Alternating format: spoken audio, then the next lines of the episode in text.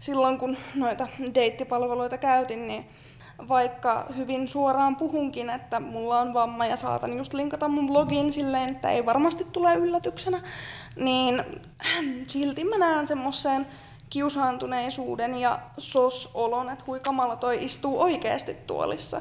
Ja mä oon silleen, että niin no, minä kerroin tästä. Ai ai ai ai. Ilmaisuvaivoja. Tervepä terve, täällä Saida. No morot Saida, täällä Kirsi ja moikka myös teille rakkaat, ihanat kuulijamme. Tämä on Ilmaisuvaivoja podcast. Ja tässä podissa me nostetaan jalustalle arjen vuorovaikutustilanteet. Me puhutaan siitä, mistä on vaikeaa puhua ja kerrotaan, kuinka kiusallisetkin vuorovaikutustilanteet voi händlätä kuin pro. Ja aseinamme ilmaisuvaivoja vastaan toimivat tutkimustieto ja häpeilemätön huumori. Tänään me puhutaan erilaisuuden kohtaamisesta. Ja tässä yksilöä korostavassa yhteiskunnassamme kukaan ei halua olla sellainen basic bitch, mutta oikeasti muista poikkeavia ihmisiä silti vältellään. Ja esimerkiksi vammaisuutta tai vaikka normeista poikkeavaa persoonallisuutta pidetään tapuna. Ja meillä ei ole olemassa mitään selkeitä toimintamalleja siihen, että miten ihmiset tulisi kohdata, eikä tarpeeksi kuvastoa erilaisista ihmisistä. Ja mediassa ja keskusteluissa luodaan määritelmiä siitä, että mikä on normaalia, vaikka totuus ei välttämättä ole lähelläkään sitä. Ja tänään me olemme saaneet tänne myös vieraan puhumaan vammaisuuden kohtaamisesta. Ja vieraanamme on Pinja Eskola. Hei vaan hei. Me tiedostetaan se, että Pinja ei voi puhua kaikkien erilaisten ihmisten puolesta tai kaikkien vammaisten ihmisten puolesta, vaan Pinja kertoo omista kokemuksistaan. Eli älkää ottako kaikkea yleistyksenä. Haluatko Pinja kertoa itsestäsi vähän sen? Mä olen tosiaan 24-vuotias vammaisjärjestövaikuttaja, Invalidiliiton työntekijä, vapaa kirjoittaja ja blokkari. Mun blogi on Kynäniekan salaiset mietteet. Me haluttiin Pinja tänne just sen takia, että lueskeltiin Pinjan blogia ja vaikutti siltä, että Pinja osaa aika hyvin sanottaa niitä tunteita, mitä liittyy kohtaamisiin vammaisena ihmisenä, että miten nykypäivänä, vaikka se on itsestäänselvyys, että jokaista pitäisi kohdella ihmisenä niin kuin ketä tahansa, niin todellisuudessa vaikuttaa siltä, että näin ei kuitenkaan ole. Vai mitä mieltä sä oot? Mm, joo, siis vammaisten kohtaamiseen liittyy tosi paljon sellaista, että ihmiset ei tiedä miten olla ja tavallaan kuinka suuri osa sitä kohtaamista se vamma on ja millä tavalla mahdolliset rajoitteet pitäisi ottaa huomioon. Mä ensinnäkin haluan sanoa, että vammaisuutta ei tarvitse tai vammaista ei tarvitse kohdata millään tavalla eri tavalla kuin ketä tahansa muuta. Et ihan samalla tavalla meille voi tulla juttelemaan ja aina kannattaa kysyä, jos on jotain kysyttävää ennemmin kuin tehdä itse omia päätelmiään. Mm. Siis toi on jotenkin tosi tärkeää, että uskaltaisi kysyä, koska no siis mä voin myöntää, että varsinkin aikaisemmin, niin on, on mä jotenkin tosi paljon arkailuja, tosi paljon jännittänyt sitä, että, tai no ehkä vieläkin, että niinku, apua, että mä en halua sanoa mitään typerää, että mä en halua loukata sitä toista ihmistä, niin miten sä neuvoisit ihmisiä niinku tämmöisessä tilanteessa? Tietämättömyyden voi osoittaa ihan rohkeasti ja sanoa, että hei, että mä en nyt tiedä, että mitä kaikkea vaikka jossain tapahtumassa pitäisi ottaa huomioon, jos on semmoista järjestämässä, niin että voitko neuvoa. Tai aina voi kysyä, että tarvitko apua, mutta nimenomaan kysyä, eikä mennä niin kuin automaattisesti vaan auttamaan. Mm. Mä itse asiassa olen kuunnellut tota Invalidiliiton podcastia, ihan sama podcasti, jossa sä oot vetänyt yhden kauden toisen juontajan kanssa, niin sit siinä mä jotenkin tajusin vielä vahvemmin sen, että kuinka paljon se on toisen alueelle tunkeutumista, että jos menee auttaa jossain tollaisessa asiassa, tai niin kuin, että vaikka sä oot pyörätuolissa, niin kuinka henkilökohtainen asia sekin on, kun se on kumminkin koko ajan siinä sun mukana. Että onko se vähän niin kuin, tai mä ajattelen, että onko se vähän sama asia, että jos joku tulisi vetää sua hiuksista, kuin että joku tulee työntämään sun pyörätuoliin? Kyllä, siis se, että jos sä kosket mun pyörätuoliin ilman lupaa, niin on sama asia kuin sä koskisit muhun ilman lupaa. Hmm. Eli lupa kannattaa kysyä ja jos on tietämätön, niin kannattaa oikeasti niellä se oma ylpeys ja kysyä. Vaikka, no, musta tuntuu, että edelleen suomalaiset mieluummin on hiljaa kuin kysyy. Mä oon myös huomannut omassa elämässäni, että monesti jos mä näen ihmisen pyörätuolissa tai jonkun muun apuvälineen kanssa, niin mulla tulee semmoinen epävarmuus siitä, että miten ton ihmisen kanssa kommunikoidaan tai vuorovaikutetaan. Sitten saatan tehdä sen valinnan, että okei, no tossa nyt on vammaton ihminen, niin mieluummin nyt istun sen viereen. Että tuollaisia pieniä valintoja tekee, mitkä tuntuu mitättömiltä siinä hetkessä, mutta varmasti vammainen ihminen sitten, kun sitä tapahtuu joka päivä, että joku ei tulekaan sun luokse, vaan menee jonkun toisen luokse, niin se varmasti aiheuttaa sellaista eristyneisyyden tunnetta. Kyllä, ja kyllähän siis syrjintäähän se on, vaikka se olisi tiedostamatonta. Ja mun mielestä toi tavallaan pelko kohdata erilaista, tässä tapauksessa vammasta ihmistä, on vaan surullista ja se on jotain, missä me, mistä meidän pitäisi niin kuin nykyaikana jo päästä pois ja ajatella, että kukaan meistä ei kuitenkaan ole samanlainen kuin toinen. Me kaikki erotaan toisistamme jollain tavalla ja kaikki tarvii jossain apua esimerkiksi. Vammaiset tarvii vaan vähän enemmän ja liikkuu vähän eri tavalla tai kommunikoi muuten eri tavalla. Niinpä, mm. sepä se. Ja sitten kun tonkin ihan järjellä kyllä ymmärtää, mutta silti jotenkin joku siinä niin kuin tulee vastaan, kun mullakin välillä on tai on ylipäätänsä hankala mennä tuntemattomille ihmisille puhumaan, niin sitten jos on vielä lisää sellaisia epävarmuustekijöitä, niin sitten jotenkin nolottaa itsekin myöntää, mutta tulee tehtyä sellaisia syrjiviä ratkaisuja. Mä huomaan, että tollanen, tai mä kuuntelin, että koko ajan viittaamme tuohon Invalidiliiton podcastiin, mutta eipä sillä saa, saatte sille vielä niin kuin hyvää ekstra mainosta tässä. Mutta sitä kun kuuntelin, niin jotenkin eka mulla otti korvaan ihan sikana se, että käytätte ihan suoraa sanaa vammanen, koska sieltä mistä mä tuun, niin oikeasti ihmiset käytti sitä niin kuin törkeästi, niin kuin lapset käytti sitä haukkuman sanana, ja mulle se jotenkin on ollut semmoinen loukkaava sana, mutta sitten mä sain ihan uuden niin kuin, käsityksen siitä, kun mä oon itse käyttänyt just sanaa liikuntarajoitteinen, ja sitten mä ymmärsin teidän podcastista, että liikuntarajoitteinen ei ehkä olekaan se oikea sana, ja mua hämmentää, mitä sanoja esimerkiksi sä itse käytät ja miksi? No siis, mä käytän vammasta, koska kyse on nimenomaan liikuntavammasta. Sen lisäksi mä käytän liikuntarajoitteista, koska sekin on ihan korrekti termi. Toki jos jommasta kummasta termistä pitäisi vetää herneet nenään, niin vetäisin liikuntarajoitteisesta, koska se kertoisi just siitä, että mun elämä olisi jollain tavalla rajoitetumpaa tai rajoittuneempaa kuin vammattoman ihmisen, mitä se ei ole niin kauan kuin ympäristö toimii ja palvelut toimii. Ja sen lisäksi mä käytän pyörätuolin käyttäjä, niin kuin jos puhun itsestäni. No, mitkä on sellaisia pahimpia virheitä tai jotain, mitä, mihin yleensä törmää, kun ihmiset tapaa sut ensimmäisen kerran? No ensinnäkin se, että ne lähtee puhumaan mun avustajalle, jos avustaja sattuu olemaan mukana, vaikkapa kaupan kassalla. Pahimmat on ne tapaukset, jolloin kaupan kassa tai taksikuski on just kuullut mun puhuvan niin kuin assarille ja puhuvan ihan selkeästi. Ja mä oon silleen, että anteeksi, mutta minä olen tässä se asiakas, että käydään me tämä keskustelu. Tai sit jos niin kun tapaan just ihmisiä ekaa kertaa ja niin se kiusaantuneisuus näkyy. Tietämättömyys on ihan ok ja se on hyvä ilmasta, mutta kiusaantuneisuus on eri asia ja sitä mä en tajua, että mistä se tulee. Mm. Mä uskon, että se voi olla sitä tavallaan, kun ihmiset olettaa, että no niin, tässä tilanteessa pitäisi tietää, miten toimitaan, ja sitten se aiheuttaa tavallaan häpeää itselle, että mä en tiedä, ja sitten jotenkin sen häpeän takia ei uskalla kysyä, ja sitten on kiusaantunut, koska pelkää koko ajan, että tekee jotain väärin. Joo, mä tavallaan ymmärrän ton, mutta kun vammaisuus on kuitenkin, vaikka meitä on paljon, niin se on kuitenkin niin marginaalista, että ellei siinä lähipiirissä tai jotain tuttuja ole, joilla on rajoite, niin ei sitä välttämättä tiedä, miten niin kuin vammaisia pitäisi kohdata.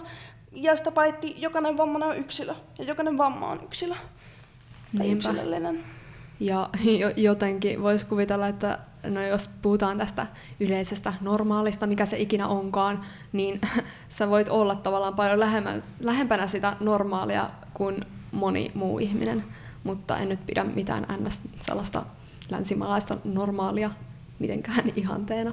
Mutta kuitenkin, ja mä jotenkin ajattelen, että varmasti liittyy just tosi paljon siihen, että mitä meille näytetään vaikka tv tai mm. niin kuin missä tahansa, että jotenkin se kuva mitä meille näytetään niin kuin vammaisista ihmisistä, on se, että, että hän haluaa epätoivoisesti päästä pois tuosta pyörätuolista ja sitten tapahtuu joku ihme parantuminen, niin hän pääsee pois siitä ja hän on uhri ja hän ei ole niin kuin semmoinen itse toimiva tekijä siinä, vaan just on kaikkien olosuhteiden alaisena, jotenkin ei pystyisi olemaan vahva ja niin kuin ihan normaali ihminen. Joo, ja toi on, toi on median kerronnassa erittäin haitallista myös vammaiselle itselleen. Koska jos me saadaan ympäristöltä pelkästään sitä kuvastoa, että meidän oletetaan olevan passiivisia avuntarvitsijoita, niin pahimmillaan me ruvetaan itse uskomaan siihen ja toteamaan, että ei me voida, kun meillä on tämä rajoite. Mä näen sitä liikaa ympäristössäni aina silloin tällöin. Mm. Sä oot myös kirjoittanut sun blogissa siitä, että minkälaisia uteluita sä kuulet ihmisiltä, niin haluaisitko kertoa vähän niistä semmoisista kysymyksistä, mitä sulle esitetään, mitä oletat, että ei ehkä ihan kelle tahansa vastaan tulijalle sanottaisi? No, jos nyt lähdetään vaikka siitä, että kuinka mä harrastan seksiä. Se mm. on se törkein ja päällimmäisin, mikä tulee mieleen. Tämä kertoo jo siitä, että niin kun vammaisista ajatellaan, että me ei olla ihmisiä ja niin kuin samalla tavalla kuin vammattomat, että meillä ei ole samanlaisia oikeuksia yksityisyyteen tai niin kuin siihen omaan elämään.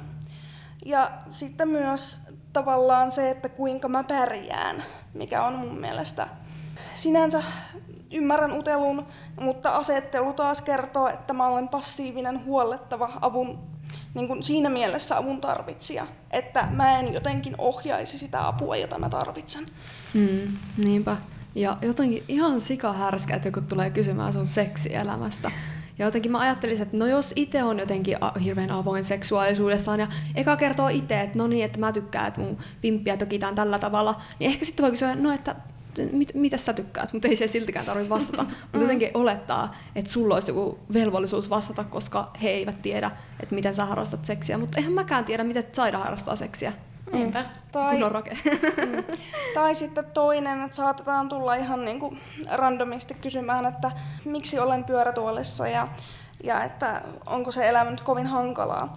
No lähtökohtaisesti mulla ei ole ongelmaa vastata siihen, että miksi olen pyörätuolissa. Mulla on synnynnäinen CP-vamma ja mä käyn luennoimassa vammaisuudesta oman näkökulmani kanssa, niin mä oon tottunut. Mutta joillekin se oma vamma, omat rajoitteet on tosi arka aihe.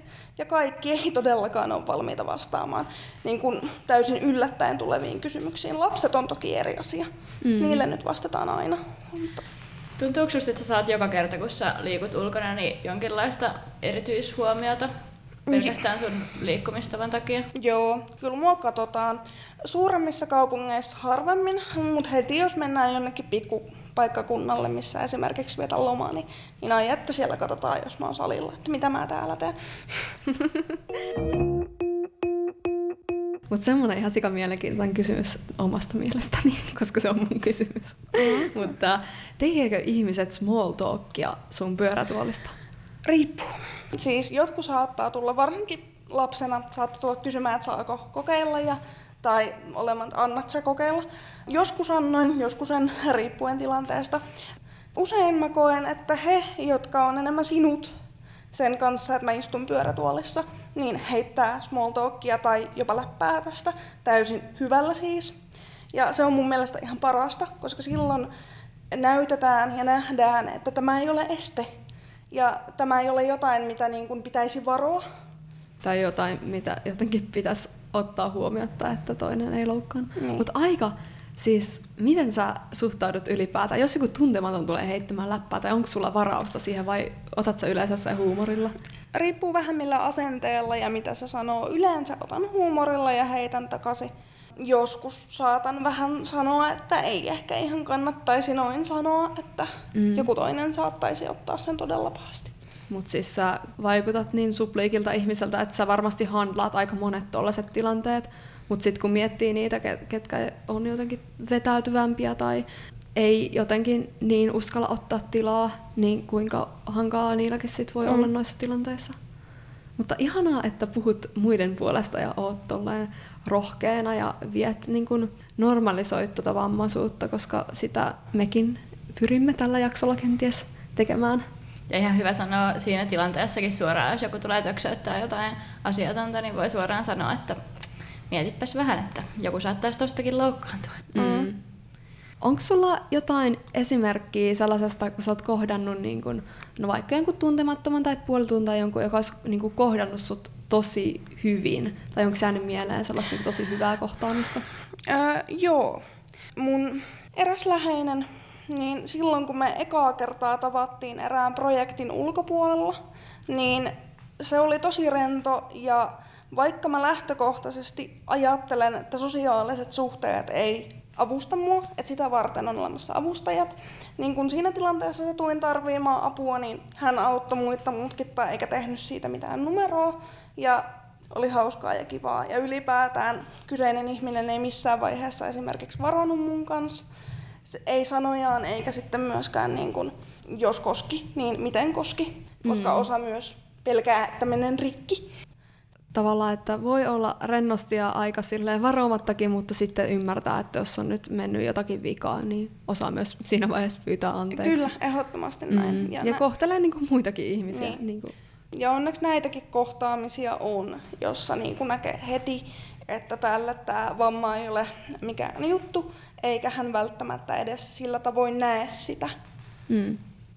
Entä sitten toiseen suuntaan, että tuleeko meille joku ihan järkyttävä tietty tapaus? No, sanotaan nyt, että silloin kun noita deittipalveluita käytin, niin käytännössä suuri osa sieltä, vaikka hyvin suoraan puhunkin, että mulla on vamma ja saatan just linkata mun blogin silleen, että ei varmasti tule yllätyksenä, niin silti mä näen semmoiseen kiusaantuneisuuden ja sos-olon, että hui kamala toi istuu oikeasti tuolissa. Ja mä oon silleen, että niin no, minä kerroin tästä. Voi ei, no onpa jotenkin. Tai niin kuin sehän helpottaa varmasti sitä tilannetta molemmin puolin, jos sanoo, että okei, okay, mä en ihan tiedä, miten tässä tilanteessa pitää toimia, että mulla on vähän epävarma olo. Niin kuin se, että oikeasti on hiljaa vaan ja on jotenkin kiusaantunut eikä ollenkaan selitä sitä. Mm, kyllä.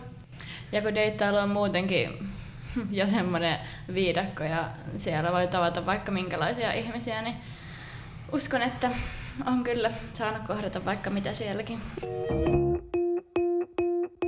Mainitsit tuossa aikaisemmin, että kun sä liikuskelet avustajan kanssa, niin sun avustajaan kohdistetaan niitä sulle kuuluvia juttuja, niin olisiko sulla siitä jotain esimerkkiä?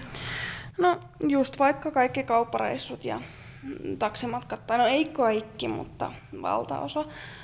Ja kaikki tuommoiset asioinnit, ne on suuri riski. Nykyään on huomannut enenevässä määrin, että mulle puhutaan suoraan, mikä on tosi hyvä plussa, mutta edelleen kohtaa sitä, että mun yli puhutaan just asioinneilla. Suurin osa mun assareista onneksi osaa suhtautua siihen niin, että ne ei vaan reagoi. Okei, okay. Ja sitten mä vastaan niin kuin siinä saman tien. Aika okay. hyvä. Mutta sitten kun on myös ihmisiä, joilla ei ole samalla tavalla kykyä kommunikoida, niin suositteleeko sä, että ihmiset heillekin aina ensisijaisesti kuitenkin puhuis kyllä. tavallisesti? Kyllä, kyllä nimenomaan. Ehdottomasti puhutaan sille henkilölle, joka on asiakkaana. Että kyllä sitten siinä niin kun hän tai ympärillä olevat ihmiset joko osaa tulkata tai muuten selittää tilanteen, mutta kohdellaan sitä ensisijaista asiakasta kuitenkin asiakkaana. Mm, niinpä. Ja no mä en tiedä, onko tämä huono esimerkki, mutta esitän sen silti. Niin ehkä vammaton ihminen voisi samalla tavalla, jos on samantyylisiä kokemuksia, niin samastua tähän silleen, että kun on ollut lapsi ja vaikka asiakaspalvelussa ne myyjät puhuu vaan sun vanhemmille, eikä ota sua huomioon, koska muanakin pienenä ärsytti ihan sikana, että niin kun, joo, vaan ne mun vanhemmat huomioidaan ihan niin kuin mä olisin tässä joku hemmetin käsilaukku tässä vieressä. Kyllä. Mm. Toi on muuten totta. Muistan edelleen sen tunteen, kun menee tyyliin kassalle ja ojentaa sitä kaksi eurosta sieltä tälle sille kassalle, mikä on korkeammalla kuin sun pää. Sitten se vaan puhuu vanhemmille. Mm. Ja puhumattakaan siitä, että itse olen kokenut ollessani poikaistuvan kanssa huonekaululiikkeessä, niin hehän puhuu vaan sille miehelle. Siellä ne huonekaululiikkeen äijät 2019. mutta joo, ei sinänsä suoraan voi verrata, mutta ehkä tästä voi saada vähän kiinni, että miltä se voi tuntua, että sua ei oikeasti huomioida tasavertaisena ihmisenä. Kyllä. Tuli mieleen tämmöinen vähän spesifimpikin kohtelutapa, että oot sä törmännyt sellaiseen, että joku niin kuin säälisi sua? Mm, Jatkuvasti. Ja just ajatellaan, että no onpa hankalaa vaikkapa avustajaringin pyörittäminen, mitä mä teen, tai ylipäätään se tapa, miten mä elän, niin onpa se hankalaa. Mutta kun ei se oo. Mä elän kuitenkin loppupeleissä ihan normaalia elämää, käyn töissä, harrastan, käyn toisissa töissä ja tota, näen ihmisiä, jotka on mulle tärkeitä. Niin se on ihan tavallista. Siinä vaan pyörii avustajat aina silloin tällöin jeesimässä asioissa, missä tarvitsen ja ylipäätään on siinä arjessa läsnä. Mutta sekään ei tarkoita, että ne hengittäisi koko ajan niskaan, vaan ne saattaa olla just jossain muualla hälytettävissä sen työvuoron aikana, jos mm. en akuutisti tarvi.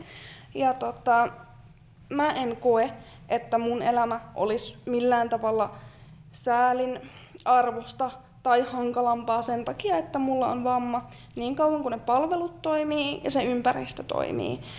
Koska mulla ei ole sellaista vammattomuuden kokemusta. Mä oon synnyin vammainen, mä en tiedä muusta elämästä. Joten mm. miksi mä kokisin sen olevan hankalaa tai huonompaa? Niinpä. Ja tuli muuten, kun puhuttiin nyt noista avustajista, niin tuli mieleen, että minkälainen on sitten sellaista hyvää avustajan vuorovaikutusta ja onko sinulla tullut vastaan sellaisia avustajia, jotka ei ole ihan niin händlännyt sille tilannetta? On. Avustajan ammattiin ei vaadita mitään koulutusta, mikä on sinänsä hyvä, koska mä tykkään kouluttaa omani alusta asti, että hommat menee varmasti niin kuin minä haluan. Mutta pahimmat mokat on ehkä se, että sosiaalisissa tilanteissa avustaja pyrkii ottamaan sen sosiaalisen tilanteen jollain tapaa haltuun. Eli menee siihen keskusteluun mukaan silloin, kun ei puhuta. Koska mä tykkään, että avustajat on sosiaalisissa tilanteissa seiniä, eli näkymättömiä, jos heidän tarvitsee olla siinä läsnä. Totta kai sitten, jos heille puhutaan, niin sitten puhuvat. Tai sitten, jos olemme kahdestaan, niin ihan mielelläni puhun heidän kanssaan, mutta ei tavallaan tule osaksi mun muita sosiaalisia suhteita. Miten sitten, jos puhutetaan henkilökohtaisia asioita, niin häiritseekö sinua siinä yhtään, että se, jos se avustaja on siinä, vai sanot sä sitten sillä, että voit sä lähteä hetkeksi pois tästä vai? Riippuu täysin avustajasta. Okay. Osastahan on siis tullut myös mun ystäviä, mikä ei vaikuta työsuhteeseen. Meillä on erittäin hyvät kemiat. Ja osa taas ei sitten tiedä mun elämästä yhtään mitään muuta kuin sen, mitä heidän on pakko tietää. Että mun arki rullaa ja heitä mä sitten kyllä pyydän, pyydän menemään toiseen huoneeseen. Eli sä niin sun arkipäivät on aika sosiaalisia, vaikka sä NS et menisi tapaamaan ketään, koska siinä on se avustaja aika paljon. Miten sitten, kun sä itse oot työelämässä, niin ootko siellä kohdannut paljon ennakkoluuloja tai että sunkaan ei osata toimia? Oon. Oon hyvin paljon. Mä oon tehnyt vaikka mitä työtä ja esimerkiksi silloin, kun mä olin kirjastoapulaisena, niin mun kollega, vanhempi nainen, sanoi, että no, mutta sähän voit pyytää sun avustajaa täyttämään ton kirjahyllyn. Mä olin sille, että no, en voi, se on niin kuin mun tehtävä. Et siinä kohtaa voin pyytää Assarin apua, jos näyttää, että se kirjahylly meinaa kaatua mun päälle, niin että se pitää sen kirjahyllyn pystyssä. Ja mä täytän sen. Okay. Mutta niin kuin, muuten, kiitos, täytän sen ihan itse. Mm. Ja, tota, ja ylipäätään on on välillä työnantajien puolelta tullut sellaista ajatusta, että saattaa tulla ylimääräisiä poissaoloja, mitä nyt ei vamman takia kyllä ole kertaakaan tullut, että korkeintaan semmoisia muiden töiden takia. Mm. Mutta nykyään, kun mä oon vammaisjärjestössä töissä, niin tietenkin siellä otetaan huomattavasti paremmin ja osataan kohdata se vammaisuus ja mahdolliset erilaiset tarpeet. No varmasti. Mulla tuli mieleen tuosta itse asiassa, kun sanoit tuosta, että työpaikalla jotenkin ajatellaan, että sulla on rajoittunut tai jotenkin, että sä yhtäkkiä olisikin poissa tai näin, niin tuli mieleen sellainen ö, lyhyt dokkarisarja, mikä löytyy Yle Areenasta. Ootapas, mä sen nimen. Ö, yksittäistapaussarja. Oletteko kattonut sitä? En ole. En ole mäkään, vaikka sä suosittelit sitä mulle joo, joskus, joo. mutta Kantsit en muistanut. Siis siinä oli esimerkiksi semmoinen huivia käyttävä ruskeaihoinen nainen, joka meni siinä, siis ne on ihan niin kuin fiktiota, mutta meni siinä työhaastatteluun. Ja justiin sitten se työhaastattelija kyseenalaisti siltä, että että no antaako sun mies käydä töissä ja e, tuleeko sulla poissaoloja, kun sulla syntyy koko ajan lapsia tai tälleen. Niin suosittelen kyllä sitä sarjaa. Siinä otetaan niin kuin kantaa tällaisiin just syrjiviin elementteihin yhteiskunnassa. Ihan sika hyvä. Sellaisia ehkä 15 minuutin jaksoja. Joo, kiitos suosituksista. Ja mitä? Tämä ei ollut maksettu mainos. Mä en omaa hyvyyttäni halusin sen teille kertoa. Niin, nyt kun ollaan puhuttu tästä aiheesta, että edelleen vammaiset ihmiset kohtaa outoa käyttäytymistä tuolla kulkiessaan, niin mitä sun mielestä pitäisi tapahtua, että tämä tilanne muuttuisi? Että onko jotain vaikka, mitä vanhemmat vois opettaa lapsilleen tai korostaa, tai mitä pitäisi vielä tuoda mediassa enemmän ilmi? No näitä asioita on vaikka kuinka paljon. Ensinnäkin siis se, että lasta ei pidä hyssytellä, kun se haluaa mennä kysymään vammaiselta jotain. Koska lapset ensinnäkin kysyy niin viattomasti ja oikeasti puhdasta uteliaisuutta asioita, että mä en usko, että kukaan loukkaantuu siitä, että lapset menee kysymään. Ja jos niitä hirveästi hyssytellään ja kielletään ja hävetään sitä, että ne haluaisi mennä, niin lapsihan saattaa tulkita asian niin, että siinä vammaisuudessa, siinä erilaisessa ihmisessä on jotain, mitä pitää karttaa. Ihan totta. Ja sit mä toivoisin myös näkeväni mediassa sellaista sisältöä, joka ei ole sankaritarinaa. Eli toisin sanoen, kirjoitin tästä itse asiassa just blogipostauksen, mutta toisin sanoen haluaisin nähdä sellaista sisältöä, jossa jollain henkilöllä on vamma, mutta että siitä ei tehdä numeroa. Se vaan esimerkiksi istuu pyörätuolissa ja sitten elää ihan tavallista elämää. Ja saatetaan pikkasen nä- näyttää, kuinka se vaikka käy fysioterapiassa tai kuinka sillä pyörii avustaja välillä käymässä tuossa, mutta niin kun se vamma ei ole se fokus. Ja toivoisin nimenomaan niin kun vammaisien tekemää sisältöä enemmän mediaan, eikä vammattomien. Mm.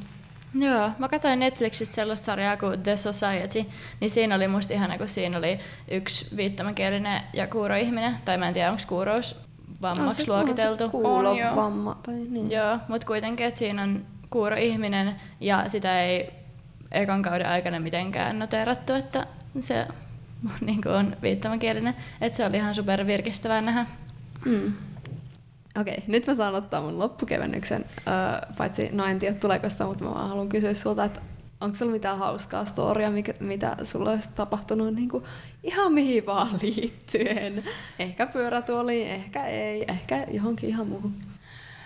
Mä oon todennut elämässäni, että vammaisuus ei estä tekemästä tyhmiä ja jännittäviä asioita, ainakaan jos on oikeanlaiset ihmiset mukana. Esimerkiksi itse kuolin tuossa reilu vuosi sitten Puolassa NS1 eli Assarin kanssa, niin päädyttiin sitten viettämään erään ranskalaisseurueen kanssa iltaa, joka päättyi kasinolle. Ja siis meille ilta oli kokonaan ilmanen. Niin vaan tapahtui. Hei score! Ilmaiset juomat. Kuulostaa Hauska. erittäin hauskalta reissulta. Jep. Seuraavaksi meillä on vuorossa vielä Viikon Pieru! Ja tänään Kirsin vuoro tuottaa pierua. Pieru voi jonakin päivänä auttaa sairauksien tunnistamisessa. Pierulla on monenlaista kerrottavaa, mutta ihmiskunta ei ole vielä täysin oppinut sen kieltä. Yritystä ei kuitenkaan puutu. Tutkijat työskentelevät kehittääkseen laitteita, joiden avulla pierusta voitaisiin saada sairauksien diagnosoimisessa auttavia tietoja. Aika hyvä. Eli pieru, uusi syöpälääke. Oikein paljon kiitoksia Pinja Eskola, että olit meidän podcastissa vieraana. Käykää seuraamassa Pinjan Kynäniekka-blogia. Kynäniekan salaiset mietteet. Kynäniekansalaiset mietteet-blogia. Sitä lukiessa opin kyllä paljon näistä kokemuksista, mitä vammaiset tai ainakin Pinja on joutunut kohtaamaan. Ja myöskin tämä keskustelu avasi kyllä silmiä. Ja Pinjan löytää Instagramista, Kyllä, at kynäniekka. at Kynäniekka. Yes. Ja meidät hän löytää Instagramista at ilmaisuoja podcast, joten käykää pistämässä palautetta, mitä tykkäsitte jaksosta. Ja haluatteko ehkä lisää jatkossa samankaltaisia jaksoja, joihin pyytäisimme Eri elämänkokemuksella omaavia ihmisiä. juuri näin. Moi moi! Moikkuu!